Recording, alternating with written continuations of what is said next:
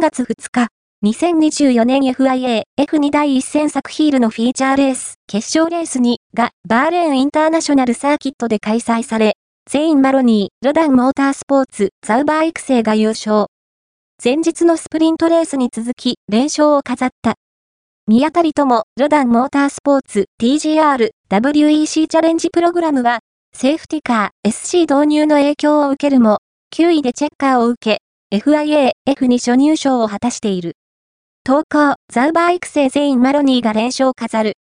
宮当たりともは、初入賞 FIA、F に第一戦レースには、オートスポートウェブに最初に表示されました。